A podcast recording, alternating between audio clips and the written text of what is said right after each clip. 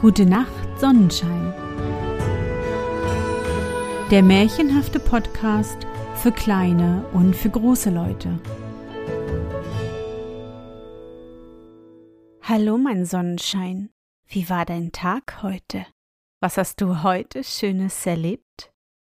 Mein Name ist Anne und ich begrüße dich zu einer neuen Folge meines Märchenpodcasts. Lass uns zusammen in die wunderbare Welt der Märchen reisen und gemeinsam entdecken, was die Helden und Prinzessinnen auf ihren Abenteuern erleben.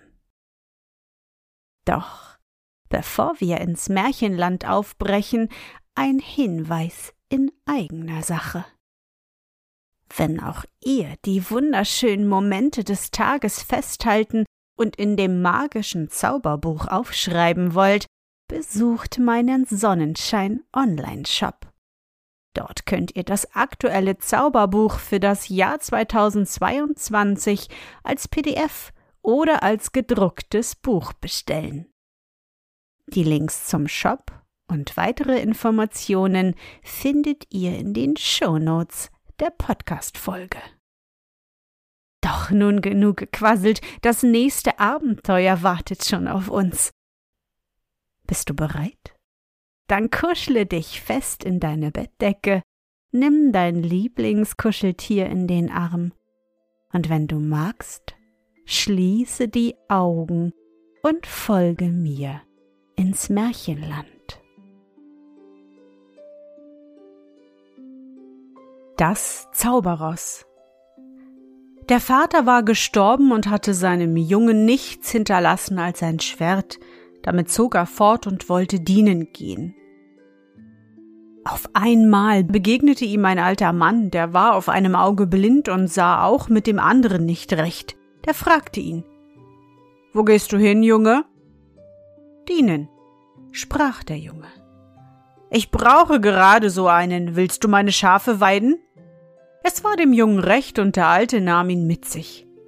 Als er ihm die Herde übergeben, sprach er Hüte dich nur, in jenen Wald zu gehen, denn keiner meiner Knechte ist lebendig herausgekommen. Der Junge hielt sich einige Zeit daran, aber bald dachte er bei sich Du musst doch einmal sehen, was dort ist. Was könnte dir schaden? Du hast ja dein gutes Schwert. Kaum hatte er den Wald betreten und die große Herrlichkeit darin angesehen, so kam ein dreihäuptiger Drache auf ihn zu und schrie Menschenkind, wie kommst du herein? Kein Vöglein wagt es, meinen Wald zu verunreinigen. Willst du ihn mit deinen Schafen verätzen? Du musst mit mir schlagen oder ringen, was willst du lieber? Ringen, sprach der Junge. Da fasste ihn der Drache und schlug ihn bis zu den Knien in den Erdboden. Der Junge fasste darauf sein Schwert und hieb dem Drachen die drei Häupter ab und trug sie nach Hause und hing sie auf die Zaunpfähle. Was hast du da? fragte der Alte, denn er konnte es nicht sehen. Drei Häupter von einem Bock, den ich im Walde erschlagen. Du Junge, das mag dir schlecht fromm, gehe nicht mehr in den Wald aber am anderen Tage trieb die Lust den Knaben noch tiefer hinein. Da war es noch stiller und herrlicher. Auf einmal kam ein sechshäuptiger Drache. Ha, Menschenkind, kein Vöglein kommt in unseren Wald. Du hast ihn mit deinen Schafen verunreinigt und mir meinen Bruder umgebracht. Du musst mit mir schlagen oder ringen. Was willst du lieber? Ringen, da fasste ihn der Drache und schlug ihn bis an den Nabel in den Erdboden. Der Junge ergriff sein Schwert und hieb dem Drachen alle Häupter ab und trug sie nach Hause und steckte sie auf die Zaunpfähle. Was hast du da? fragte der Alte. Sechs Häupter von einem Bock, den ich im Walde erschlagen. Das mag dir schlecht fromm, gehe nicht mehr in den Wald, und tags darauf hatte der Knabe noch größere Lust und ging tiefer in den Wald, und es war da noch stiller und herrlicher. Auf einmal kam ein neunhäuptiger Drache. Ha, Menschenkind, kein Vöglein kommt in unseren Wald. Du hast ihn verunreinigt und meine Brüder umgebracht. Du musst mit mir schlagen oder ringen. Was willst du lieber? Ringen, Da fasste ihn der Drache und schlug ihn bis unter die Achseln in den Erdboden. Der Knabe konnte sein Schwert noch schwingen und hieb dem Drachen alle Häupter ab, trug sie nach Hause und steckte sie zu den anderen auf die Zaunpfähle. Was hast du da wieder? fragte der Alte. Neun Häupter von einem Bock, den ich im Wald erschlagen. Das mag dir schlecht frommen, geh nicht mehr in den Wald. Aber am folgenden Tag drang der Junge noch tiefer hinein, und es ward dann noch viel stiller und herrlicher. Auf einmal kam ein zwölfhäuptiger Drache herangefahren. Ha, Menschenkind, kein Vöglein kommt in unseren Wald, du hast ihn verunreinigt und meine Brüder umgebracht. Du musst mit mir schlagen oder ringen, was willst du lieber? Schlagen, sprach der Junge, denn er fürchtete, der Drache werde ihn bis über den Kopf in den Erdboden stoßen, und dann könne er sein Schwert nicht brauchen. Da schlug der Drache ihn mit seinem Schweif, dass er zwölf Klaftern weit fortflog. Jetzt kam aber der Junge mit seinem Schwert herbeigelaufen und hieb dem Drachen elf Häupter auf einmal ab. Bis er das zwölfte abschlug, waren die elf anderen wieder gewachsen, und wenn er die elf abschlug, wuchs das zwölfte wieder. So ging es bis gegen Abend. Als aber die Sonne unterging, verlor der Drache alle Kraft und die des Knabens wuchs, und so schlug er die zwölf Häupter auf einmal ab. Als er nach Hause kam, steckte er sie zu den anderen auf die Zaunpfähle, und alle Pfähle auf den Hof waren besetzt. Da fragte der Alte Was hast du da? Zwölf Häupter von einem Bock, den ich im Wald erschlagen. Das wird dir schlecht frommen. Geh nicht mehr in den Wald. Allein jetzt war die Lust und Begierde des Knaben gerade auf das Höchste gestiegen. Was wird noch da sein? dachte er und ging am folgenden Tage noch tiefer hinein. Da war es viel stiller und schöner. Nur einmal sah er in der Ferne ein Häuschen und davor stand eine steinalte Frau, das war die Buschmutter. Er ging zu ihr und grüßte sie freundlich. Komm herein, sprach die Alte. Da führte sie ihn in ein Zimmer, darin lag ein Toter. Dies ist mein jüngster Sohn, den du mir zuerst erschlagen hast. Dann kamen sie in ein anderes Zimmer. Hier liegt sein älterer Bruder, den du zum zweiten Mal erschlugst. Sie gingen in das folgende Zimmer. Hier liegt dessen älterer Bruder, den du zum dritten Mal erschlugst. Sie kamen in ein anderes. Hier liegt mein ältester Sohn, den du zuletzt erschlugst. Sie öffnete eine andere Türe und rief Und dahin kommst du. Da wollte sie ihn packen, aber der Knabe erhob sein Schwert und schlug sie gleich zu Boden. Doch konnte er sie, wie sehr er auch schlug, nicht verwunden, und die Alte verlachte und verhöhnte ihn. Wie aber seine rechte Hand ermüdet war, nahm er das Schwert in die linke. Oh weh, oh weh, schrie sogleich die Alte. Haue nicht, ich will dir was Heilsames sagen. So sprich gleich, sagte der Junge und hielt das Schwert gezückt über ihr. Die alte Hexe zitterte und sprach Hinter diesem Hause steht ein Baum, unter dessen Wurzel ist ein mächtiger Stein, und darauf liegt eine Kröte. Nimm diese und bestreiche damit dreimal dem Alten die Augen und schleudere sie ihm zuletzt wieder die Stirn, dass sie zerplatzt, so wird er wieder sehen. Ist das alles? sprach der Junge. Ja, sprach die Hexe.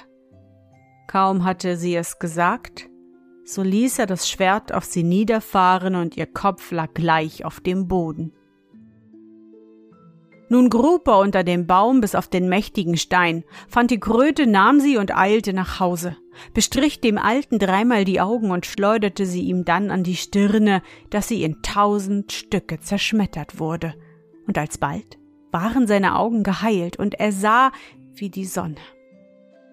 Aus der zerschmetterten Kröte war aber auch eine kleine Gestalt hervorgesprungen, diese rief ich danke dir, dass du mich erlöst hast. Die alte Hexe hat nicht alles gesagt. Ich musste, in die garstige Kröte verschlossen, auf dem Schatze der Drachenbrüder liegen und ihn bewachen. Damit schlüpfte sie in eine Bergspalte. Nun sah der Junge gleich nach und fand richtig unter dem mächtigen Stein den unermesslichen Schatz. Lasse den Schatz da, sprach der Alte. Den kannst du jederzeit heben. Allein ich gebe dir eine köstlichere Gabe dafür, dass du mir das Licht der Augen zurückgegeben, das mir die alte Hexe genommen hatte. Nimm das Ross aus meinem Stall, damit reite in die Welt, denn du bist noch jung. Das Ross aber war kein gewöhnliches. Es hatte acht Füße und war wunderschön, aber das Beste an ihm war, dass es sprechen konnte und große Weisheit besaß. Der Junge war sehr froh, setzte sich gleich auf und ritt in die Welt und wie er ein Stück geritten war, sah er auf der Erde eine kupferne Feder liegen. Die musst du aufheben, sprach das Ross. Der Junge tat es. Ein wenig weiter lag eine silberne Feder und noch ein wenig weiter eine goldene. Auch diese hob er auf, wie ihn das Ross geheißen hatte. Nun gelangte er bald in die große Stadt, wo der König wohnte, er ging an den Hof und fragte, ob man keinen Knecht brauche, er wolle gern dienen mit seinem Ross. Der König nahm ihn an. Und nach einiger Zeit machte man eine große Jagd. Da erjagte der Junge eine Menge Wild, denn mit seinem Ross konnte er alles ereilen. Das gefiel nun dem König so sehr, dass er den Jungen liebgewann vor den anderen Knechten. Diese aber überkam der Neid und sie dachten darauf, wie sie ihren Kameraden verderben könnten. Der Junge hatte dem König die kupferne, silberne und goldene Feder geschenkt. Da gingen eines Tages die anderen Knechte zu ihrem Herrn und sagten, der Jungknecht hat sich gerühmt, ja, es wäre ihm ein leichtes, auch die drei Vögel zu bekommen, von denen die Federn wären. Dem König überkam sogleich die Lust und Begierde, die Vögel zu besitzen. Er ließ den Jungen rufen und sagte Wenn du mir in drei Tagen die Vögel nicht zur Stelle schaffst, so ist es aus mit deinem Leben. Da war der Junge sehr traurig und wusste sich nicht zu helfen. Wie er in den Stall trat, fragte ihn sein Ross Warum bist du so traurig? Da erzählte es der Junge. Gehe zum König, sprach das Ross, und verlange von ihm einen kupfernen, silbernen und goldenen Vogelkorb. Und als er die drei Käfige hatte, sprach das Ross weiter. Setze dich auf mich und reite ins Feld. Und wie sie dort angelangt waren, sprach es wieder. Nun rufe einmal nach allen vier Weltgegenden Vögel her. Kaum war das geschehen, so kamen eine Menge Vögel von allen Seiten herbei, und auch der Vogelkönig erschien und fragte den Jungen, was er befehle. Kannst du mir nicht sagen, wo die drei Vögel zu finden, von denen diese Federn sind? Die gehören nicht meinem Reiche an, sprach der Vogelkönig. Gleich will ich aber bei meinem Volke fragen, ob niemand Bescheid weiß. Aber kein Vogel konnte Auskunft geben. Fehlt niemand? fragte der König. Als man jetzt nachzählte, so fehlten drei Vögel, die kamen eben herbeigeflogen und waren sehr müde. Wir hörten wohl den Ruf, aber wir konnten nicht so leicht kommen, denn wir waren am Weltende, sprachen sie und erzählten nun von den Wunderdingen, die sie gesehen. Der eine vom kupfernen Drachen und kupfernen Vogel, der andere vom silbernen Drachen und silbernen Vogel, und der dritte vom goldenen Drachen und vom goldenen Vogel, wie die Drachen sich gesonnt und wie die drei Vögel sie in den Schlummer gesungen hätten. Das war dem Jungen sehr angenehm zu hören, und der Vogelkönig befahl, dass die drei ihm den Weg zeigen sollten. Auf seinem schnellen Ross war er bald an Ort und Stelle, und mit seinem Schwert erschlug er die Drachen alsbald, und der kupferne und silberne und goldene Vogel ließ sich leicht fangen. Ja, der König freute sich sehr, als der Junge ihm die Vögel brachte, und von da an liebte er ihn noch viel mehr. Aber die anderen Knechte wurden umso neidischer und falscher und suchten immer, wie sie ihn verderben könnten. Da sprachen sie eines Tages wieder zum König. Der Jungknecht hat sich gerühmt, es sei ihm ein leichtes, die schöne Meerjungfrau seinen Herrn zu verschaffen. Den König ergriff sogleich ein unendliches Verlangen, das schöne Weib zu besitzen. Er ließ den Knaben vor sich kommen und sprach Wenn du in drei Tagen mir nicht die schöne Meerjungfrau bringst, so hat dein Leben ein Ende. Bringst du sie aber, so sollst du mein halbes Königreich und meine Schwester zum Weibe bekommen. Der Junge freute sich über das letzte, wie er aber an das erste, an den schweren Auftrag dachte, ward er sehr betrübt. Da fragte ihn wieder sein Ross, warum er so traurig sei. Er erzählte es ihm. Gehe hin zum König und verlange von ihm ein ganz weißes Brot und eine Flasche vom besten Wein. Und als der Junge das Brot und den Wein brachte, sprach das Ross wieder. Nun setze dich auf mich und reite zum Meere. Als sie da anlangten, sagte es weiter. Jetzt lege Brot und Wein ans Ufer. Sobald das Meer dann anfängt zu steigen, wird die Meeresjungfrau kommen und vom Brot essen und vom Wein trinken. Sobald das geschehen, rufe gleich aus dem Versteck gesehen, gefangen aber ja nicht eher, als bis sie gegessen und getrunken, denn es wäre dann umsonst und sie verschwende schnell in der Flut. Dann ist sie gebannt und muss uns zum Hofe folgen. Also tat der Knabe, wie ihn das weise Ross gelehrt hatte. Die Jungfrau kam langsam, sah zuerst genau um sich, horchte, endlich trat sie aus dem Wasser ans Ufer, nahm von dem Brot und trank von dem Wein, und schon wollte sie zurück, nun erscholl der Ruf. Gesehen, gefangen! Da stand sie bleich und festgebannt, und der Junge mit dem Ross sprang schnell hervor, grüßte sie schon und bat sie zu folgen, denn sie solle die Gemahlin seines Königs werden. Die Jungfrau folgte, weil sie musste, aber sie trug mit sich großen Zorn. Als der König sie sah, grüßte er sie fein und freute sich sehr und hätte gerne bald Hochzeit gehalten, allein die Meerjungfrau blickte finster und sprach Zuerst musst du mir noch mein Fohlenhengst und mein Gestüt hierher schaffen. Da ging der König wieder zum Knaben und sagte Hast du mir die Meerjungfrau gebracht, so musst du mir auch ihren Fohlenhengst und ihr Gestüt hierher rühren, sonst hat dein Leben ein Ende. Ist das aber vollbracht, so will ich nichts mehr von dir verlangen, und dann sollst du den versprochenen Lohn haben. Der Knabe ward wieder ganz betrübt. Und wie er so in den Stall kam, fragte ihn wieder sein Ross, was ihm fehle. Er erzählte ihm von dem neuen Auftrag. Gehe zum König und verlange von ihm zwölf Büffelhäute und zwölf Pfund Harz. Dann klebe diese zusammen und überziehe mich damit. Als das geschehen war, sprach das Ross weiter. Jetzt setze dich auf mich und ziehe ans Meer. Als sie da angekommen waren, sprach das Ross wieder. Jetzt nimm mein Halfter und verkrieche dich, dann will ich den Hengst herbeilocken und mit ihm kämpfen. Wenn du siehst, dass er zur Erde fällt, so komme und lege ihm den Halfter an. Kaum hatte sich der Junge versteckt, so stampfte das Ross und wehrte.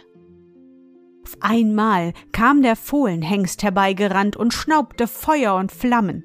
Fing der Kampf an. Er durchbiss ein Büffelfell nach dem anderen. Als er aber das zwölfte durchgebissen hatte, sank er vor Ermattung nieder.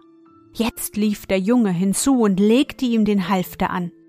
Nun schnell auf und davon, flüsterte ihm sein Ross zu. Der Junge schwang sich auf und der Fohlenhengst musste aufstehen und nachfolgen.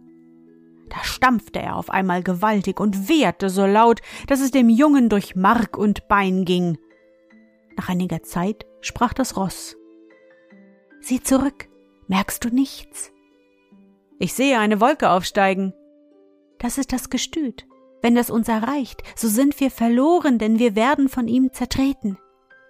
Da stampfte der Fohlenhengst noch einmal und wehrte. Siehe zurück, sprach das Ross. Ich sehe schon die vielen Pferdehäupter. Da rannten sie aus allen Kräften, und als sie durchs Schlosstor zogen, so stampfte der Fohlenhengst zum dritten Mal und wieherte. Alsbald waren auch die Stuten da und kamen in den Schlosshof. Der Junge aber hatte sein Ross schnell in den Stall gebunden und hatte dem König die Nachricht gebracht, der Auftrag sei vollführt. Der freute sich sehr. Die Meerjungfrau jedoch sah noch viel wilder und entsetzlicher aus als früher.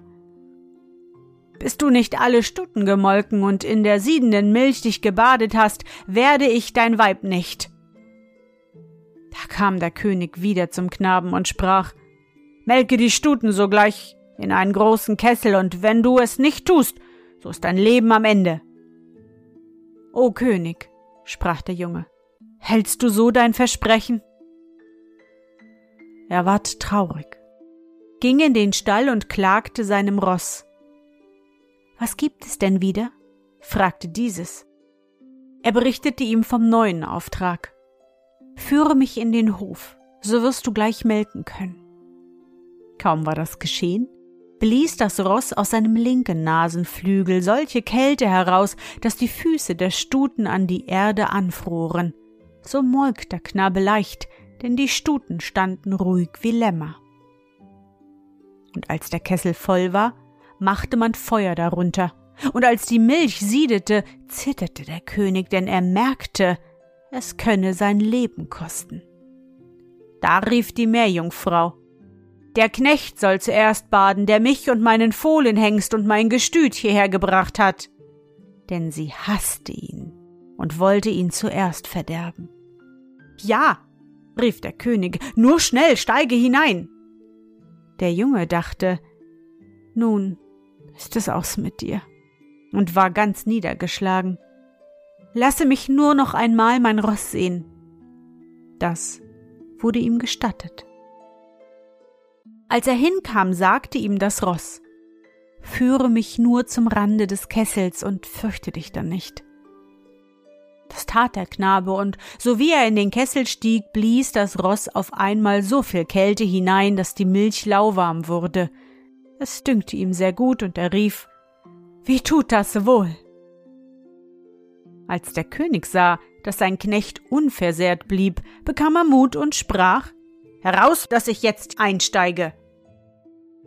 Kaum war der Junge heraus, so war auch der König schon drin, und das Bad schien ihm angenehm.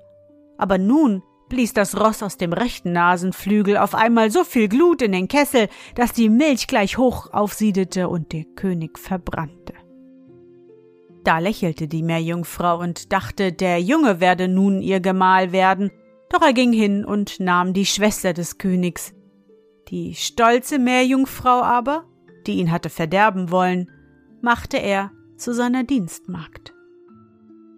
Als er nun Herr und König war, sagte das Ross zum Jungen Noch einen Dienst kann ich dir tun setze dich auf mich und nimm den Fohlenhengst und alle Stuten und bringe dir den Schatz her. Da zog der Knabe hin und brachte den unermeßlichen Schatz, der unter dem Baum lag. Als das geschehen war, sprach das Ross.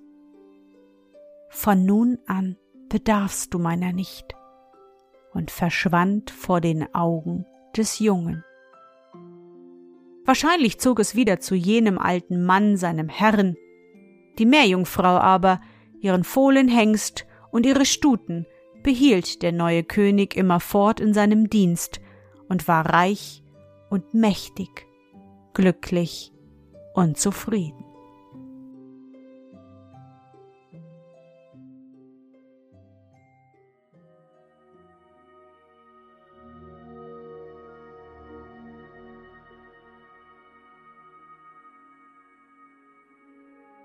Na, Sonnenschein, bist du noch wach?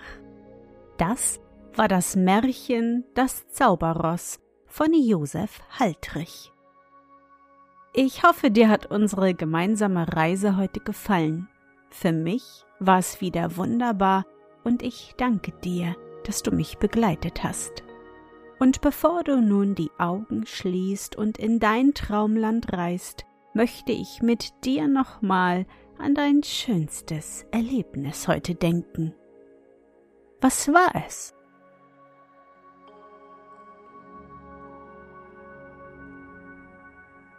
Vielleicht bist du ja bei strahlendem Sonnenschein Rad gefahren. Ihr habt draußen warm angezogen, versteht sich, ein kleines Picknick gemacht oder du hast heute mit Bausteinen einen supergroßen Turm gebaut. Versuche dich an dein schönstes Erlebnis heute zu erinnern.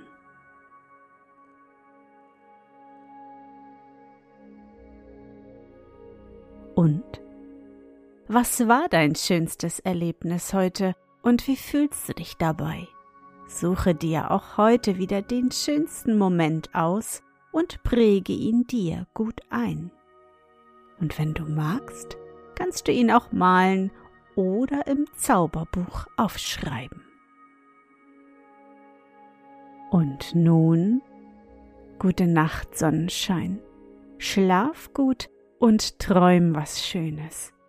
Wir hören uns bald wieder.